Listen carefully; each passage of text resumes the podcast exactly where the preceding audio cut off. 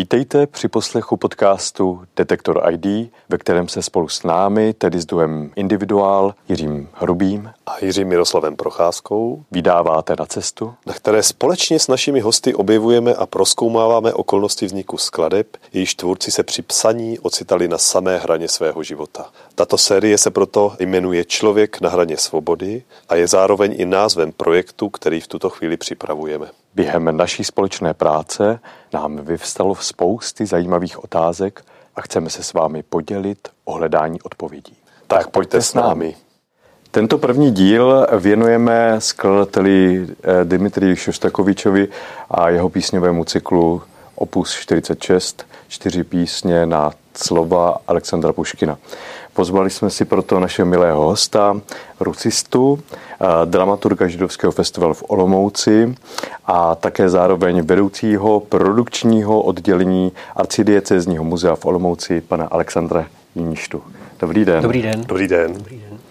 Na začátek bych vám něco přečetl. Barbarský malíř štětcem chabým géniův obraz smazává a vlastním malováním slabým bez duše přemalovává. Však nános cizích barev časem už odplískává prostáří, až zrakům v původní své kráse géniův výtvor zazáří. Tak jednou také bludy zmizí z mé duše plné trápení a vidiny se vrátí ryzí těch prvotních a čistých dní. Poznáváte, z čeho to je?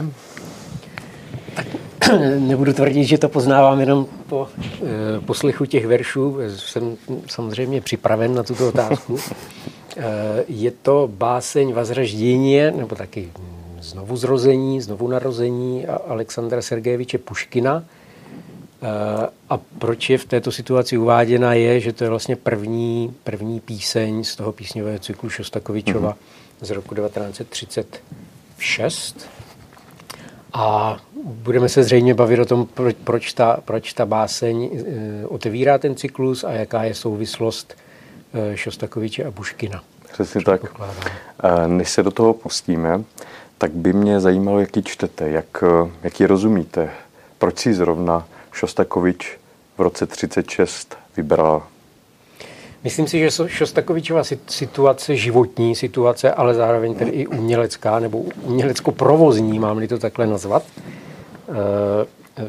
je do značné míry podobná situaci Alexandra Puškina v roce osmnáct devatenáct, kdy vznikla tato báseň. Puškin v té době už byl velkou hvězdou, zářící hvězdou na ruském literárním nebi.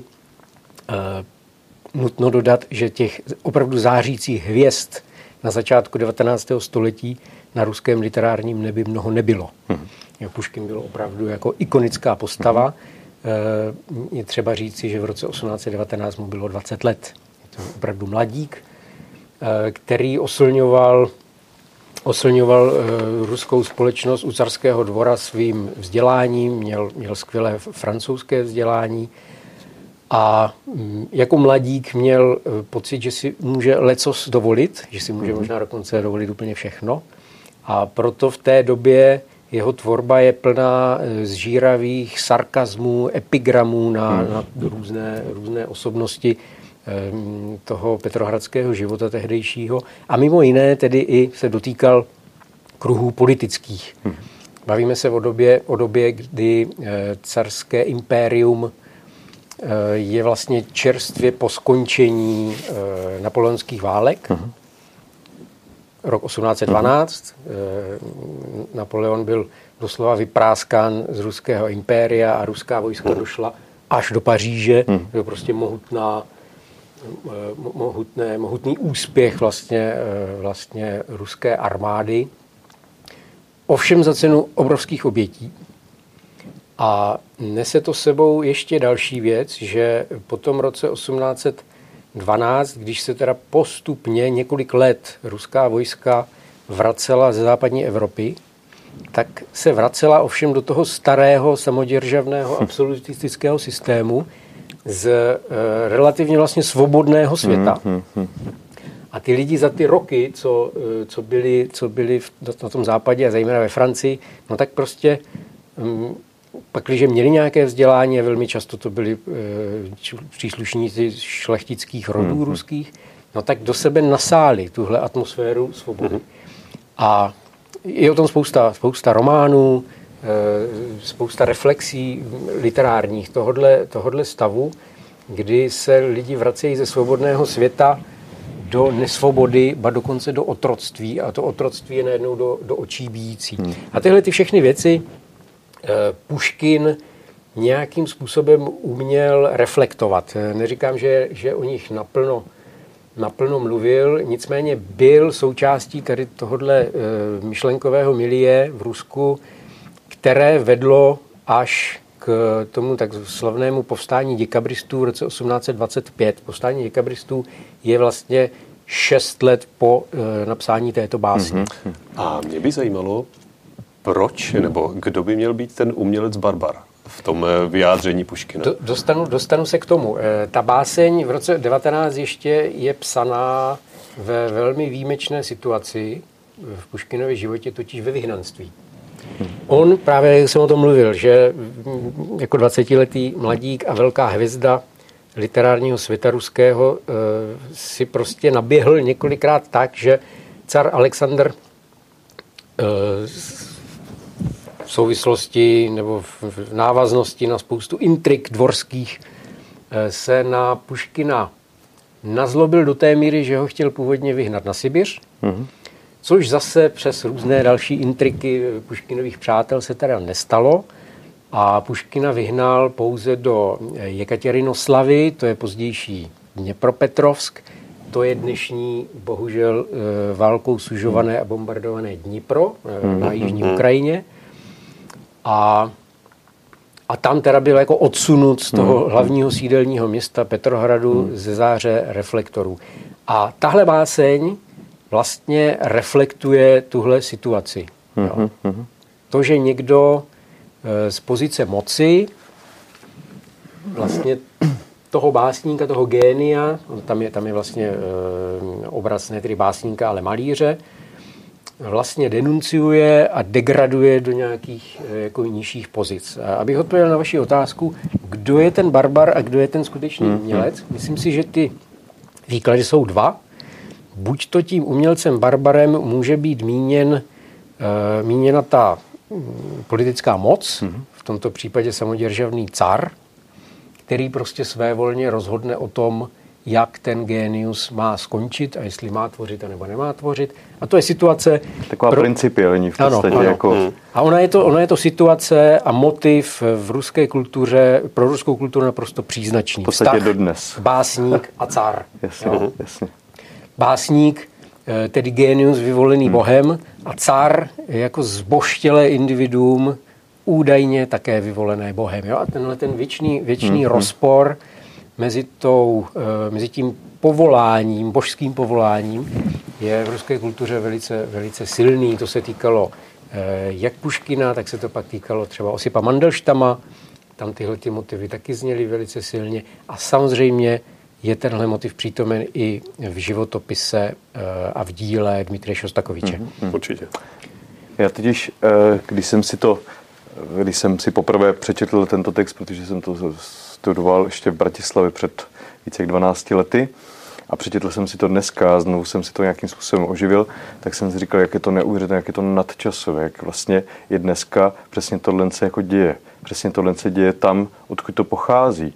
Takže vlastně znovu je tam někdo, kdo si uzurpuje moc někoho a pořád, a pořád jsou tam lidé, kteří prostě uh, aspoň jako chtějí něco takového doufat jako naděje, že, že i když, když je třeba ta pravda jakýmsi způsobem jako utlumena nebo pohřbena, tak v podstatě přijde ta naděje a ta pravda znovu jako vyvstane. Myslím, že jako metaforicky se to takhle, mm-hmm. takhle to čtu a, a je neuvěřitelné, že vlastně po těch několika v podstatě stovek, desítek let je to pořád aktuální a myslím, že bohužel to bude, bude aktuální. Takže myslím, že tohle se jako na, na skladatele Šostakoviče to neuvěřitelně zapůsobilo a, a jako, stejně jako na nás, tak je na něho, říkal si, že přesně v téhle situaci. Ano. Já ještě, ještě řek, nabídnu ještě druhou interpretaci. Ano, ano.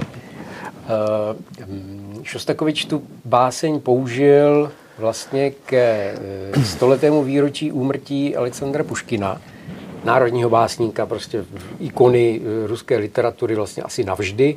Puškin je to naše vsio, mm-hmm. se vždycky říká, Puškin to je naše všechno. Takové protože rodi, rodinné stříbro, že? Všechno, v něm jsou počátky prostě spisovného ruského jazyka a, a, a zejména prostě té krásné literatury.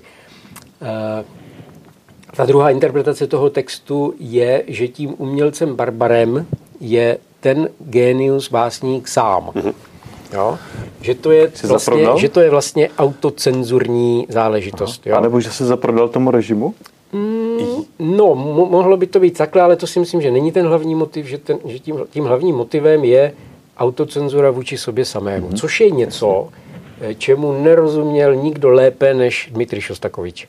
A to tady, je... tady já bych se právě zeptal, protože napsal Šostakovič toto dílo v době, kdy byl v podstatě v takové té v tom prvním období slávy, kdy mu bylo třicet let, kdy byl opravdu jako velmi uznávaný skladatel v té době a najednou přišlo něco, co asi bylo velmi těžko pochopitelné, že Šostakovič se dostal z té, z té slávy do období naprosté ne, nelibosti a teď se po něm chtělo asi zřejmě i nějaká reflexe tady tohoto.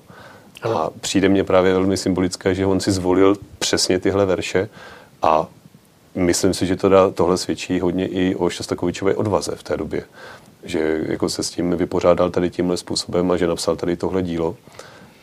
No, já bych řekl, že Šostakovič to, zrovna tohle dílo psal tak jako spoustu jiných věcí ve svém životě v podstatě do šuplíku. Mhm.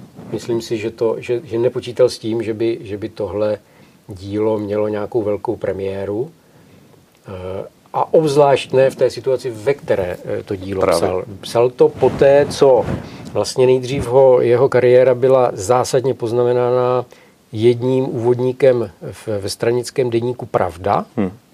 vlastně hlavní, hlavní sovětské noviny, výkladní skříň sovětské propagandy. A v tom úvodníku, který podle jaksi i textových analýz je vysoce pravděpodobné, že ho napsal sám Josef Stalin. A když se dostáváme zase k té paralele toho, hmm, bás, bás, hmm, toho vztahu básník a car.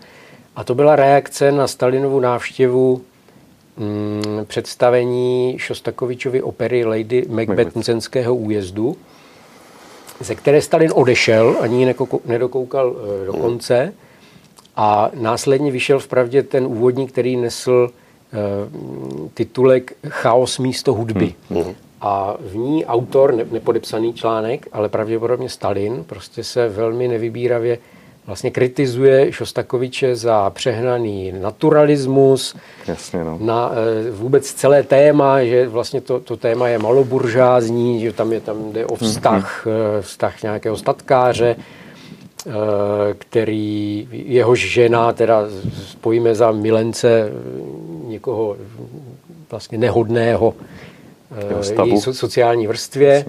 Jo, a, a dojde to, a to je ten odkaz na Lady Macbeth, tedy, tedy na Shakespearea, dojde to tak daleko, že, že ta manželka vlastně toho svého manžela společně, společně s tím milencem zahubí. A Šostakovič v té hudbě vlastně až naturalisticky prostě s spodobňuje hudebně všechny možné nálady, které tohle sebou nese, včetně všemožných erotických scén. Hmm, hmm, a tohle to hmm. prostě, prostě Stalina, který prosazoval, nebo vůbec celá, celá ta sovětská, sovětská propaganda, do které patřilo samozřejmě oficiální umění, prosazovala naopak prostě ty, ty hladké obrazy, durové tóny, srozumitelnost, lidovost, jo?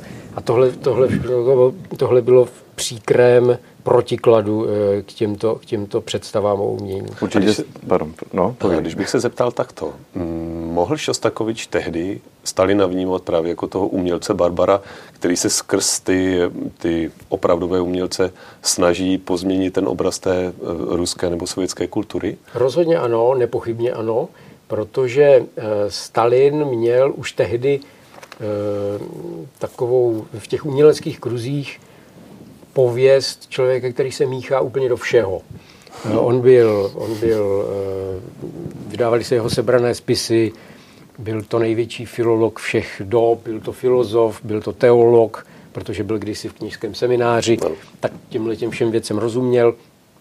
A kromě jiného taky to byl velký znalec lidové hudby, protože byl Gruzínec, takže prostě nikdo nevěděl lépe, jak se hraje a jak má vypadat gruzínská lezginka, než Josef Stalin. No a tohle to jsou všecko, všecko pozice, které v, v té umělecké společnosti byly známy. Stalin měl dokonce přezdívku Velký zahradník, to jest někdo, kdo opečovává a komu na zahradě rostou jabloně lépe než všem ostatním a jablka jsou červenější než všude jinde a tak dále. Tak podobně. Čili ta, tahle ta podobnost tam rozhodně může být, může být přítomná. K tomu se ještě dostaneme, jak to vůbec k tomu politickému a vůbec společenskému prostředí tehdejší doby. Já bych se ještě vrátil k té, k té básni, protože uh, my jsme si tento, tento pořad, nebo ten zač, uča, začátek tady tohohle zpovídání vlastně nastavili ne z pozice Šostakoviče, ale z pozice Aleksandra Puškina, protože mě by zajímalo, jak ty básně vlastně rezonují v obyčejném ruském člověku.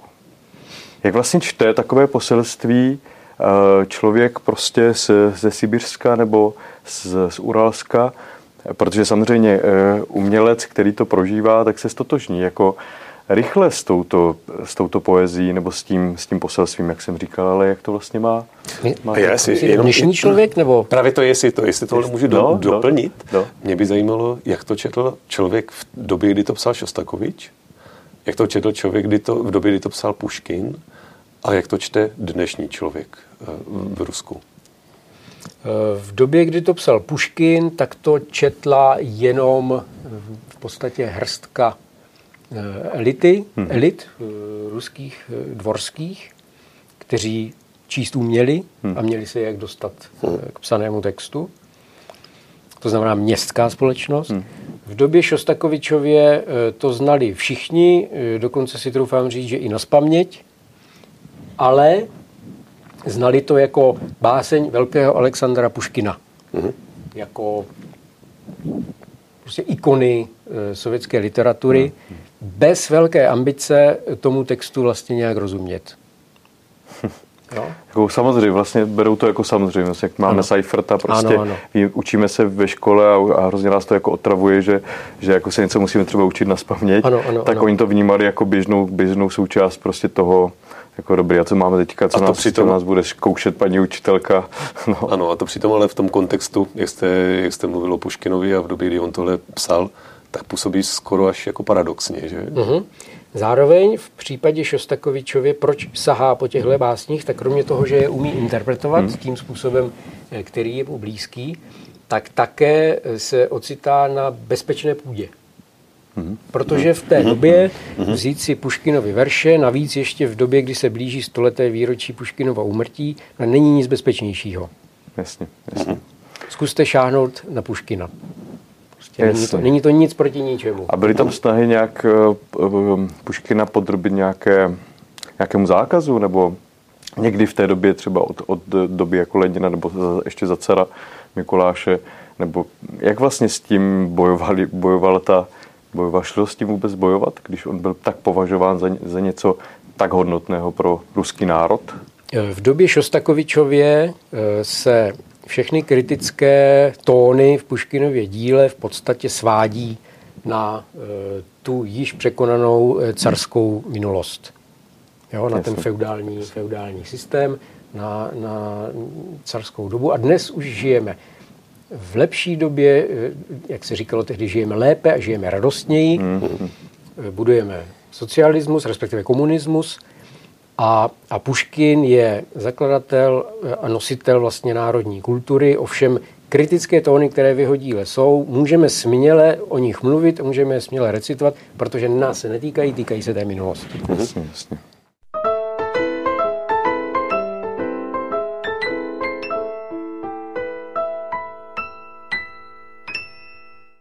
Tak já bych se chtěl ale přece jenom ještě zeptat na to, říkali jsme si, jak, to, jak tyhle Puškinovy verše vyzněly v době, kdy je psal Puškin. Říkali jsme si, jak to vyznělo v době, kdy to psal Šostakovič, nebo co znamenali v té době. A ještě bych se teda chtěl zeptat na to, co znamenají dnes tady tyhle Puškinovy verše. Pro člověka ruského. Pro člověka ruského. Hmm. Myslím si, myslím si, že pro něho znamenají v podstatě totéž, co v té sovětské době. Je to prostě nespochybnitelná autorita, je to klasik, kterého stále ještě leckdo učí. Umí nazpaměť, učí se to ve školách mm, mm, mm. a myslím si, že to je tak všechno. Když bychom my uměli naše autory, že? Některé takhle nazpaměť, to, to by bylo dobrý. Tak tahle tradice zase je spojená s tím, že když se k těm knihám nemáte jak dostat, no, tak, se to musíte tak se to musíte naučit nazpaměť. Třeba když, když se Bible učila nazpaměť, že? Ano. Kralická. Ano. To je ten princip. Jasně. Proč, proč ty generace uh, Rusů umí tolik věcí nazpaměť? Protože mají vycvičenou paměť na to, se to zapamatovat, protože to jinak nemají. Je to jak... i u té mladé generace, co se týče třeba digitálního světa? Myslím si, že už ne. Už ne. Hm? A to třeba jenom taková vsuvka, jak Šostakovič jednou zmiňoval zájezd do Turecka, kde zjistili, nebo celá ta delegace sovětských, sovětských umělců zjistili, že by potřebovali hrát Beethovena, ale neměli na to noty, tak to museli nějak jako lovit, lovit z hlavy, lovit z paměti, ano. Protože ten materiál prostě nebyl k dispozici. To, to, to třeba v dnešní době... Už s tím tak nepracujeme. Ano, přesně tak. Přesně ale to, to Turecko, to je to, jak se vlastně si vzal ty noviny a tam se dověděl o tom článku? Je to, je to, to Turecko, ten to koncept? Ano, aha, to bude no, vidíš, no, no, no, ano. A to bylo rok teda třicet šest. Ne, ne, ne, a to nemáte pravdu, ne? Protože ten článek on četl v Archangelsku, kde hrál, teď už nevím, kterou skladbu, ale nebyl v Moskvě, ale byl v Archangelsku mm-hmm. se svou ženou. A tam četl článek v Pravdě chaos místo hudby v roce třicet šest. třicet šest. To by mě právě zajímalo, ten, ten rok třicet šest, on měl ročního syna? Narodil se mu tehdy... Myslím si, že Maxim se narodil až v roce třicet sedm nebo třicet osm. Myslím, že Maxim je třicet osm. třicet osm, třicet osm. Takže to jako dítě vlastně té, té naděje. Vlastně. Myslím si, že když psal písňový cyklus na Puškinovy verše, tak byla jeho žena Nina těhotná a čekali Maxima. Každé si to představit? Tu situaci? E, takže jsme teda v roce třicet šest. On se doví prostě z toho velmi úspěšného interpreta skladatele v podstatě, že na, na, nakonec je úplně na druhé straně jako na druhé straně té obliby, teda té strany. A vlastně co to, jak, jak to vnímal, jak, jak, s tím, jak s tím jako pracoval, co jeho rodiče, když mě teda jste říkal, že jeho žena teda čekala, čekala syna, tak jak to u nich probíhalo? Vnímal to velice citlivě. Šostakovič byl zvyklý na slávu, byl zvyklý na to zase, v tom je zase paralela s tím Puškinem, on byl zvyklý na to, že je velkou hvězdou sovětské kultury, sovětského hudebního nebe, hvězdou. A superstar. A tohle najednou, tohle najednou úplně změnilo jeho situaci a ze dne na den se jeho věci přestaly hrát. Hmm. Protože to řekl Stalin, tak se vlastně všichni automaticky tomu přizpůsobili, Šostakovič se přestal, přestal hrát e, ze dne na, na den? Ze dne na den. Hmm. Po článku v Pravdě. Co to pro něho znamenalo osobně, vyloženě jakoby ve vztazích e, mezilidských? Mm, tak to jsou situace, které známe z více příkladů v kultuře, kdy se něco takového umělci stalo i z, z našich končin, kdy popisují potom to, jak na ulici lidé přecházejí na druhou stranu, aby ho nemuseli potkat a pozdravit. Tohle to nepochybně zažíval. Šostakovič byl skladatel, který zásadně nechtěl svoje dílo opravovat. A tohle to byl zase jako veliký rozpor, protože, protože v té vysoce centralizované kulturní sféře sovětské, teď mám na mysli centralizované v tom, že existovaly ty svazy. Byl svaz hudebních skladatelů, svaz spisovatelů, svaz, svaz hudebních umělců, svaz filmařů a tak dál. A ti byli všichni organizováni a, a byly, byly stanovovány nějaké jako tendence, nějaké směry, kudy se má to, které odvětví sovětské kultury ubírat. Mm-hmm. Jo? A Bylo to takové jako vlastně odborové řízení. Řekli, kdyby byly odborové svazy, tak byly tyhle ty umělecké svazy. Ta situace ostatně u nás, my jsme ji v Československu plně přejali ze Sovětského svazu. Taky existoval svaz spisovatelů, svaz hudebních umělců. A dalo by, se, dalo by se říct, že tyto svazy byly vlastně takovou prodlouženou rukou Stalina? Ano, přesně tak. Přesně tak to bylo. A z těchto kruhů na něho byl činěn obrovský tlak. Dmitrij Dmitrijeviči, vás nepotřebujeme zavírat do gulagu, respektive hmm. vás posílat do pracovního tábora těžit uran, protože sovětská moc potřebuje vašeho génia. Ale potřebuje, aby váš génius pochopil, co od něho ta moc žádá. Jo? A to znamená, tehdejší, tehdejší tajemník, tajemník svazu, myslím, že se jmenoval Keržencev, tak na něho, který byl mimochodem do té doby velkým a nadšeným obdivovatelem Šostakoviče, jako všichni ostatní, velkým fanouškem a obdivovatelem právě Lady Macbeth Mcenského újezdu, té opery, tak najednou ze dne na den úplně otočil a Šostakovičovi začal vnucovat představu, co má psát a jak, čili sbírat po celém Sovětském svazu lidové motivy.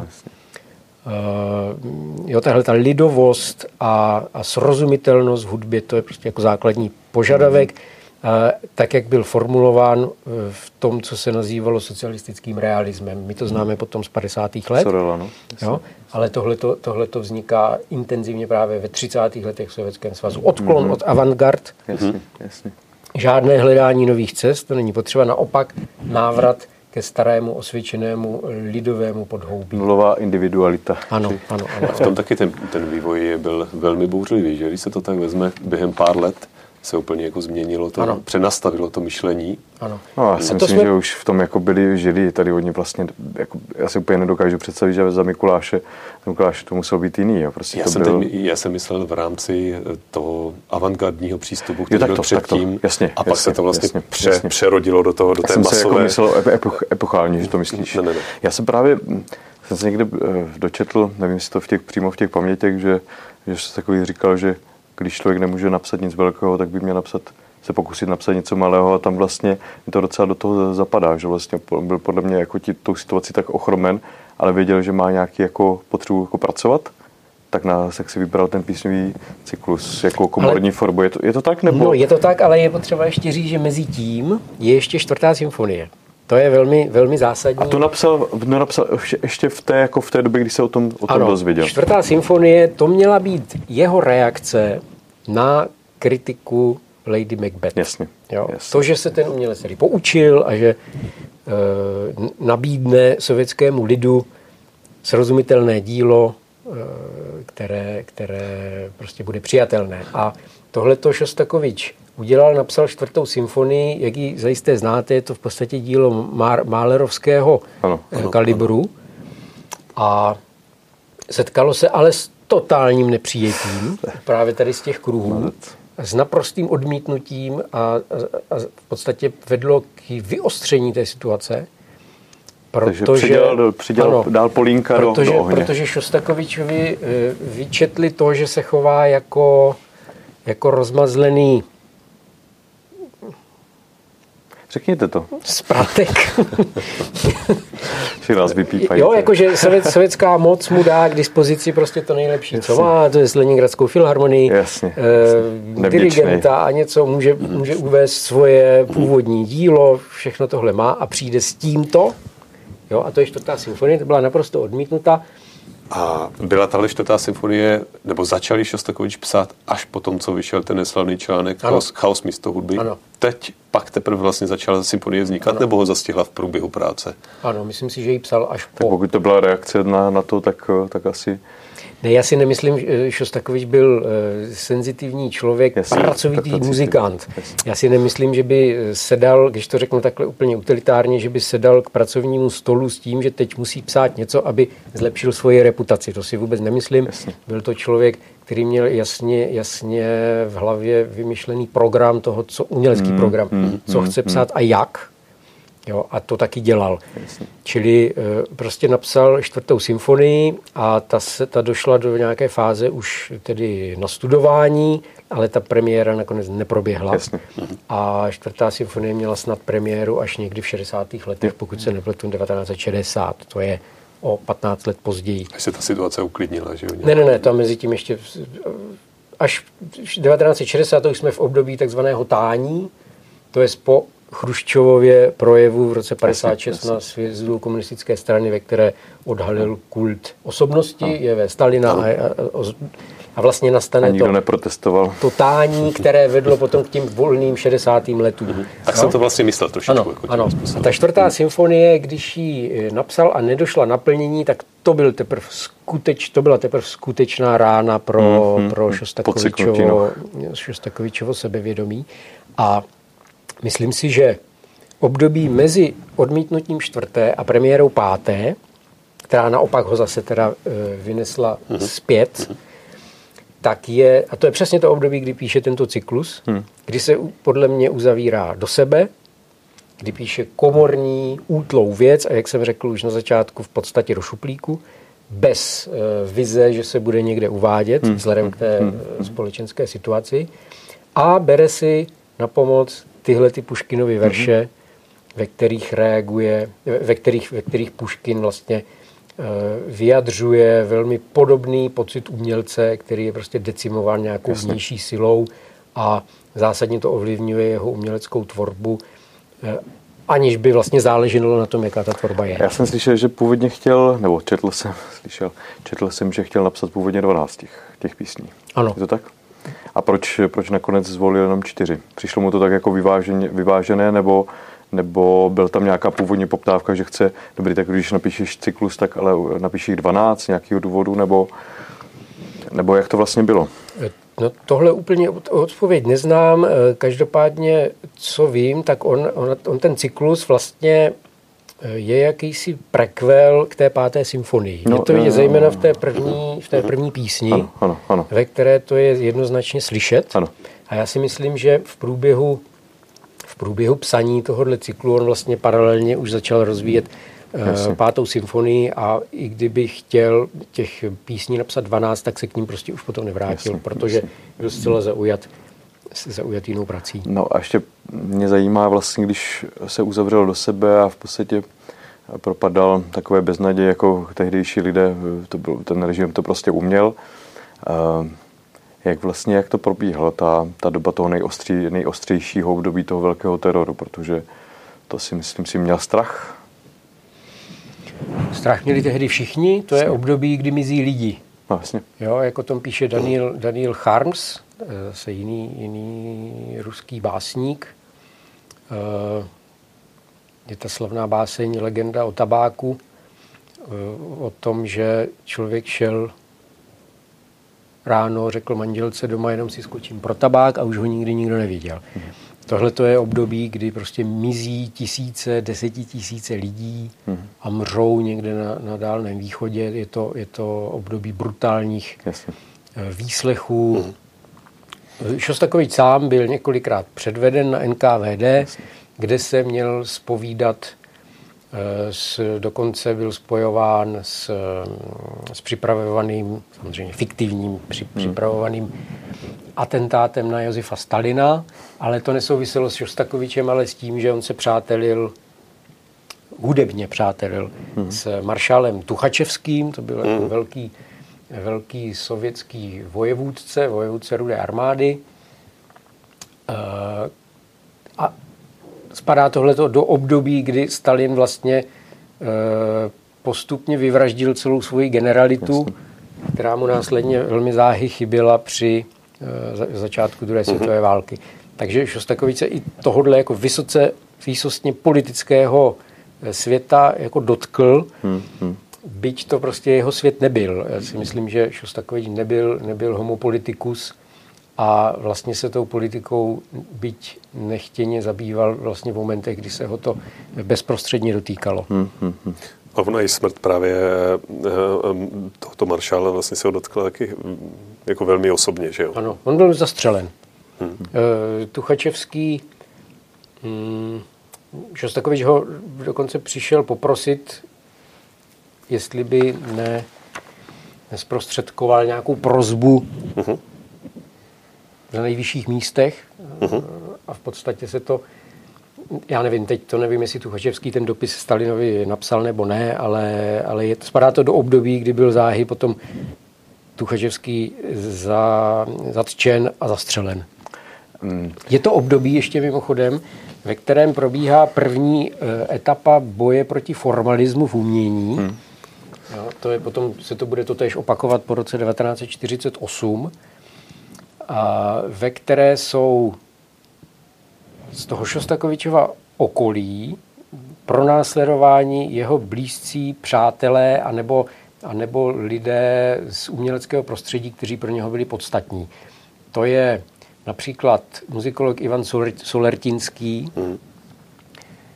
který opět byl, byl, byl obviněn z formalismu. Šostakovič se jinak velmi vážil. Ano, ano. Hmm. Nebo třeba bylo to tažení proti Vsevolodu Mejercholdovi, hmm. taky vlastně ikoně avantgardního hmm. divadla hmm. ruského tehdejšího. Jo, vše, všecko to je vlastně souvisí s tím, s tím odklonem od těch, od těch avantgard, od té progrese v umění a s touhou se navrátit prostě, no s potřebou se navrátit k tomu lidovému, srozumitelnému, s velkým pompézním durovým akordem na závěr. Jo? A tohleto paradoxně Šostakovič vyslyšel. On vlastně z téhle situace vybruslil úplně, ale geniálním způsobem, prostě protože to je génius, mm-hmm. v té páté symfonii. Mm-hmm. Protože z téhleté příšerné situace v existenciální krize, zároveň dokonce existenční krize, protože tím, že, tím, že se jeho věci nehrály, nedostával nové zakázky, tak samozřejmě neměli peníze, měli těhotnou ženu, narodil se jim druhý, druhé dítě, syn Maxim. A z téhle situace Šostakovič geniálně vybruslil pátou symfonii, ve které nabídl ten mohutný závěr jasně, s durovým jasně. akordem. Jasně. Nakonec D-dur, pokud si, pokud si dobře vzpomínám. Ovšem v tom závěru je skryto něco tak, tak příšerného. Prostě popis vlastně té, té sovětské reality a tohodle, toho teroru. Ovšem je to všechno v tom, v tom durovém, durovém tónu. Splnil zadání. Jestli si vzpomenete, pátá symfonie končí prostě tím jedním tónem. Ve smyčcích všechno je to vlastně jeden, jeden akord a přitom to ale zároveň je pompézní, veliké, durové, ale, ale kdo má trošku cit, tak v tom slyší střelbu samopalu. Já ještě, ještě, ještě jsem si vzpomněl, že on, on tam vlastně ještě v té době psal nějaké komerční věci, jestli nějakou hudbu k filmu nebo něco, takže vlastně úplně nebyl jako mimo kontakt s tou kompozicí, ale toto se mně zdá, že vlastně ten písňový cyklus, jediná artificiální věc, kterou vlastně v té napsal a v té si vlastně skrze tu si řešil tu samotnou, samotnou situaci. Mm-hmm. Tak, tak ber, berte to tak, znáte to od sebe, že jako umělci prostě děláte věci, ve kterých se umělecky realizujete jasně, plně. Jasně.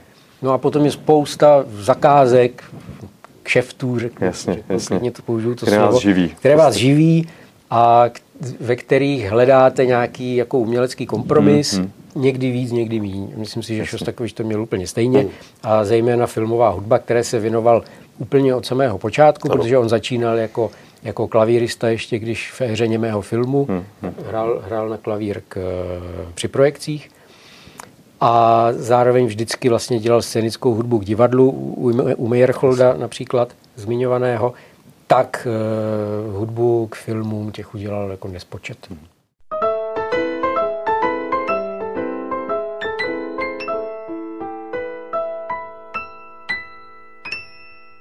Já bych se teďka ještě rád vrátil do té situace toho největšího tlaku a zrovna do té situace, kdy i on sám píše ten cyklus a chtěl bych nějak se podívat do té předsíně, kde on spával s tím zabaleným kufrem.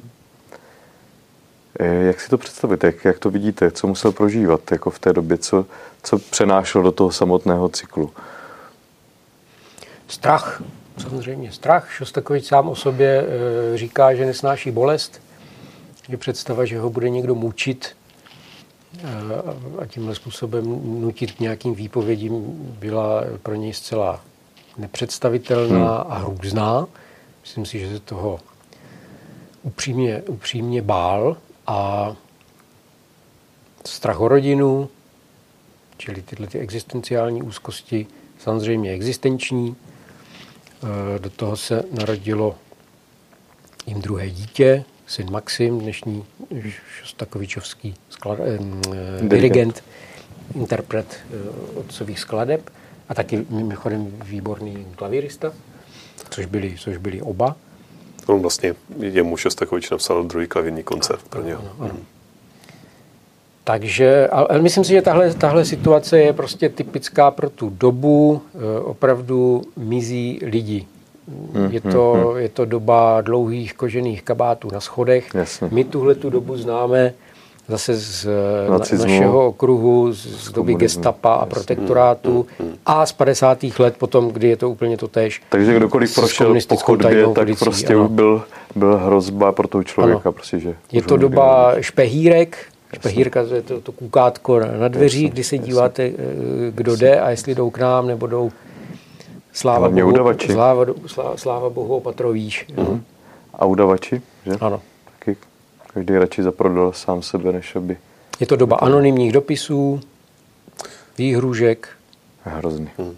A jakým způsobem se tohle reálně dotklo v ten moment Šostakoviče? Samozřejmě obavy, to je, to je jedna věc, ale jestli opravdu ten režim si troufl i na něho nebo na jeho blízké a nějakým způsobem sáhl nebo vstoupil do toho, do toho života těch, jeho nebo těchto lidí nějakým takovým tragickým, v tragickém slova smyslu.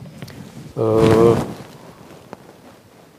to bylo trošku na tenkém ledě, ale vím, že z, z jeho rodiny, teď nevím, jestli jeho tchýně, čili maminka jeho ženy, uh, byla zatčena a byla někde v nějakém pracovním táboře. A to bylo kvůli Šostakovičovi. Ne, nerad bych to fabuloval, když na tohle si nejsem, nejsem úplně jistý. Každopádně, víte, je to doba, ve které se každá rodina, jak se říkalo za první světové války, na, na našem území, každý tam má někoho na frontě takzvaně, no? Protože prostě šli ty miliony lidí na frontu, tak tohle je doba, kdy se v Sovětském svazu dá říct, že každý tam má někoho, někoho, kdo je zatčený, někdo, kdo zmizel, někdo, kdo je v gulagu. A myslíte si, že to i na ty umělce působilo tím způsobem, respektive na jejich myšlení, uvažování, že si řekli, no tak já když napíšu něco, co se tomu režimu nebude líbit, ohrozím tím vlastně nejen sebe, ale i ty lidi kolem sebe a proto musím najít způsob, jak to buď, buď se odmlčet, anebo jak to napsat tak, aby to, aby to nebylo napadnutelné, nebo aspoň na první pohled rozklíčovatelné.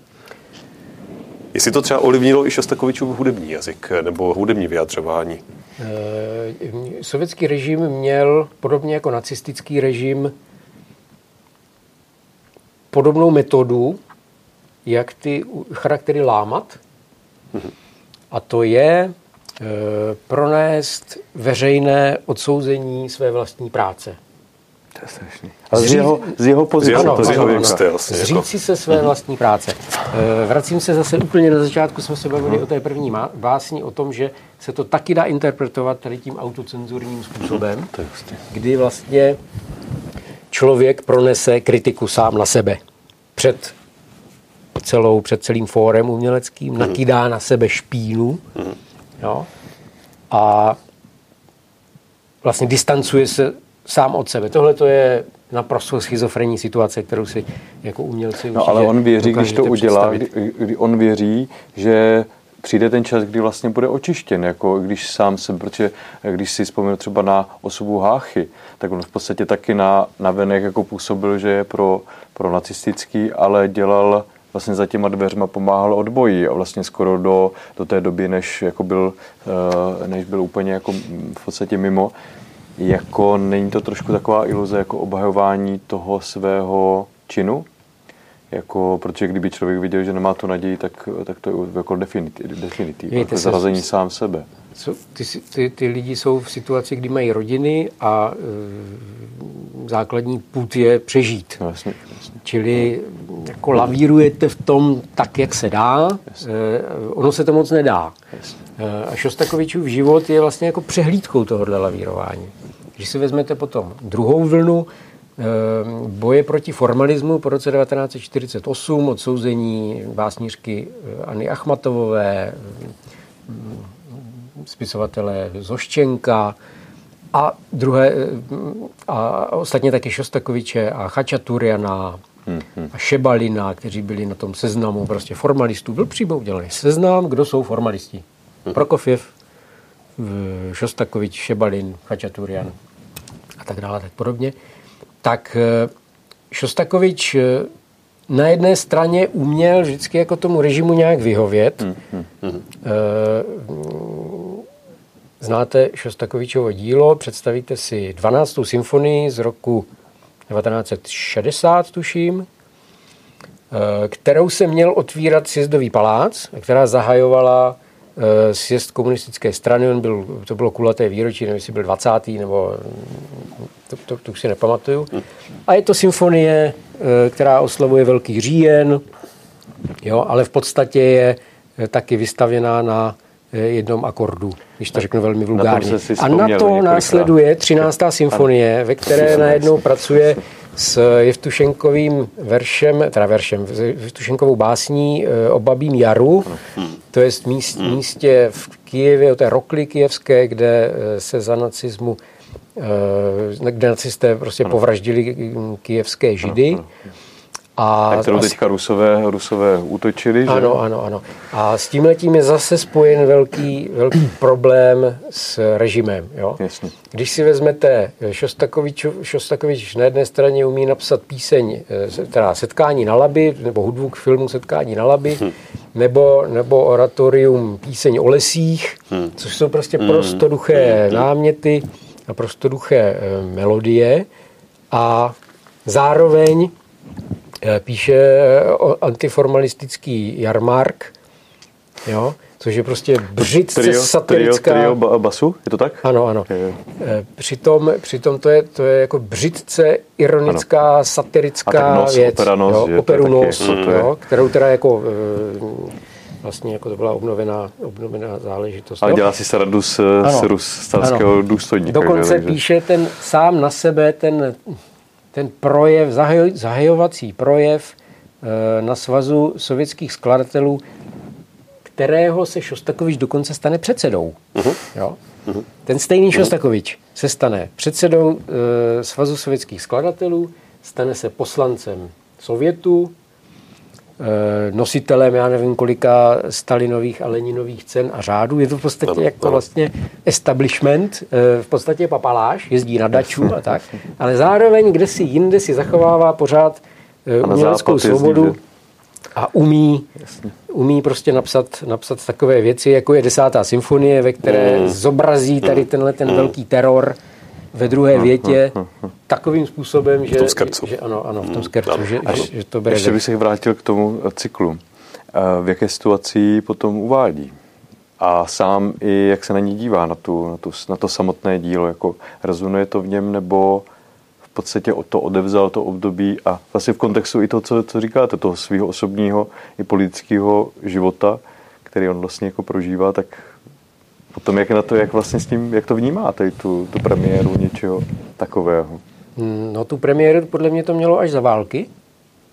Jo, na, až ano, v roce ano, devatenáct set čtyřicet, ano, ano, ano. což je zase úplně jiná doba. Mm. A to proto, protože, hm, to řeknu ještě trošku, trošku šířej, e, e, ta ruská identita, sovětská tím spíš, je založená na vnitřním nepříteli. Hmm. Vždycky musíte mít hmm. nepřítele. Ano, ano. Nepřítele když je potřeba. Když ho nemáte, tak si ho vytvoříte. Když, ano, když ho nemáme, tak ho vytvoříme. A to je vlastně tenhle ten teror. Jasně. Jo. Nemáme nepřítele, tak potřebujeme je pochytat, zjistit, že jsou zevnitř, že něco osnovali a že chtěli rozvrátit. Hmm. Všimněte si, jak je ta situace úplně totožná s dneškem. Jasně. Hmm. Potřeba, neustálá hmm. potřeba vytvářet pocit ohrožení. Hmm. Jo? Hmm. To je dnešní putinovské Rusko on to je par excellence.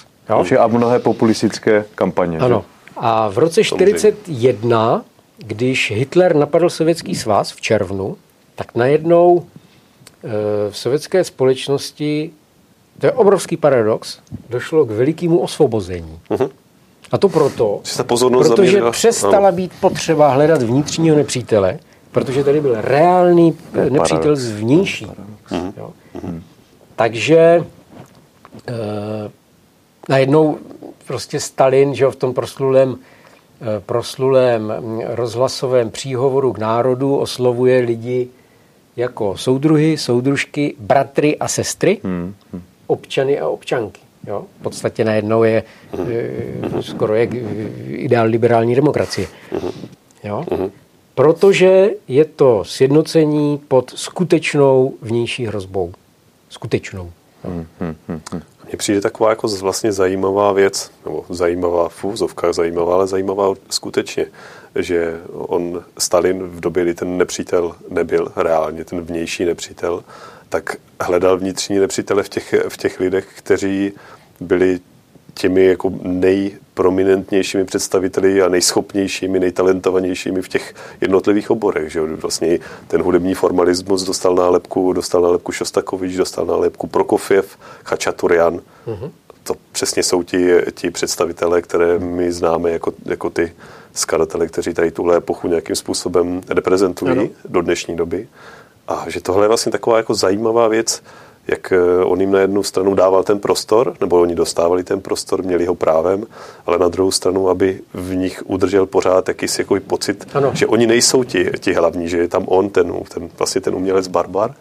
Takže, takže je to taková jako zvláštní situace tohle. A ještě mám jeden dotaz.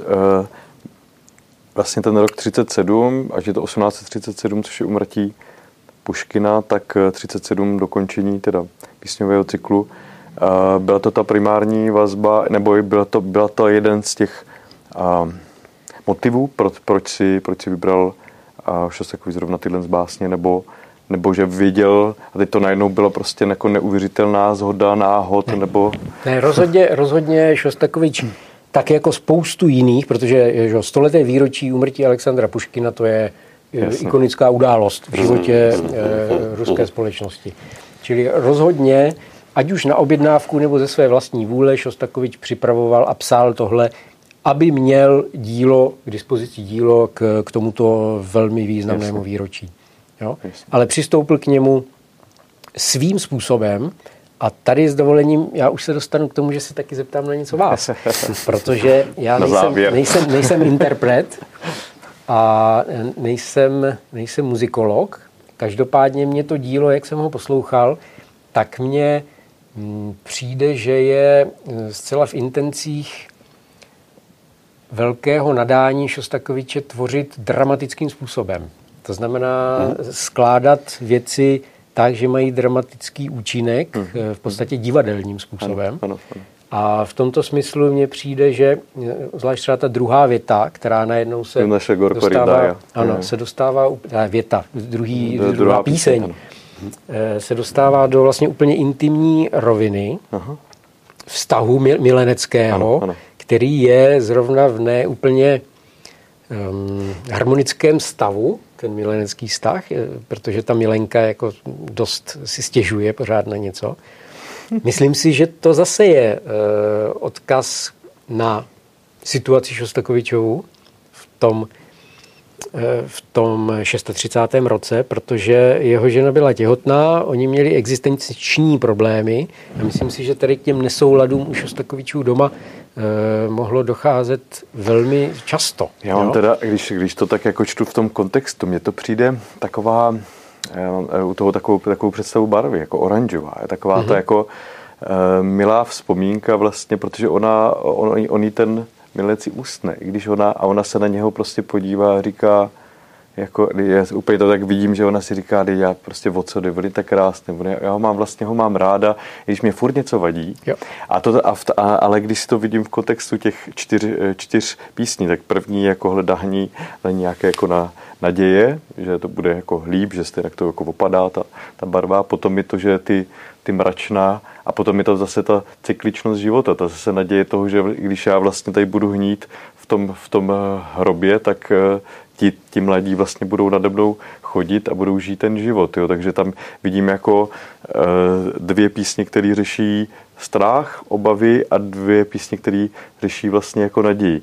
A vlastně konec té čtvrté písně vlastně jako t, pro mě obrovský světlo. Když i my třeba jsme procházeli tím, tím interpretačním vývojem, že jsme jako to vnímali hodně jako dramaticky, ano. A najednou člověk se tam podívá na nějaký, že to má nějaký jako e, e, nějaký tempový označení a najednou prostě úplně to začne vnímat dynam, dynamický, dynamický že vlastně tam je, ano. Jako ono to člověku tak trošku jako svádí to, to jako do toho dávat, ale ono tam je samý piano, mezzo forte a forte je tam opravdu až těch jako dramatických, jakože já se podívám na ten, na ten strom toho patriarchu té přírody prostě a mám z toho ten respekt, ale naopak on se tam v těch opravdu v těch jako, kdy má ten strach, nějaké emoci jako projevuje velmi, uh, velmi intimně uh-huh. a vlastně velmi jednoduše. Ono to začíná pám, pám, dvěma tóny. Uh-huh.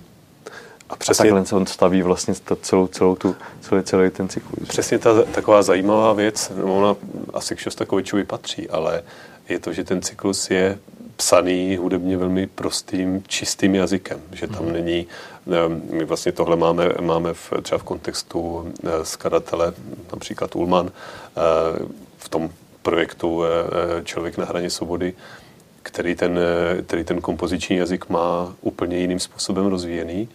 A Šostakovič opravdu má velmi, velmi, to, velmi střídmě i užívá těch, těch hudebních mm-hmm. prostředků. Takže to je taková mm-hmm. jako čistá, opravdu, opravdu čistá hudba a o to, myslím si, že o to intenzivnější. Mm-hmm. Hmm. Já se omlouvám, pánové, já budu to muset přerušit a bohužel se budeme muset rozloučit, když je to jako, si dokážu představit, že bychom si tady vykládali další hodinu, ale my vám chceme moc poděkovat za to, že jste si na nás udělal čas, že jste přijel z Olomouce do Brna a věřím, že se ještě uvidíme. Konkrétně bychom vás i tímto chtěli pozvat i na reprízu našeho tohle z projektu, které se uskuteční, jestli se nepletu, čtrnáctého dubna dva tisíce dvacet tři. Prozraďte kde? To... Bude to u nás v Olomouci v arcidiecézním muzeu v sále, které, který se nazývá Mozarteum. Mozarteum. A ještě vám prozradím, že s Jiříkem budeme tento koncert živě natáčet a v září druhého devátého to, tuto nahrávku představíme. Takže se na vás budeme moc těšit. Ještě jednou vám moc krát děkujeme. Já děkuji za pozvání a za čas, který jsem tady s vámi mohl strávit. Děkuji. Mějte se hezky. Nashledanou. Nashledanou.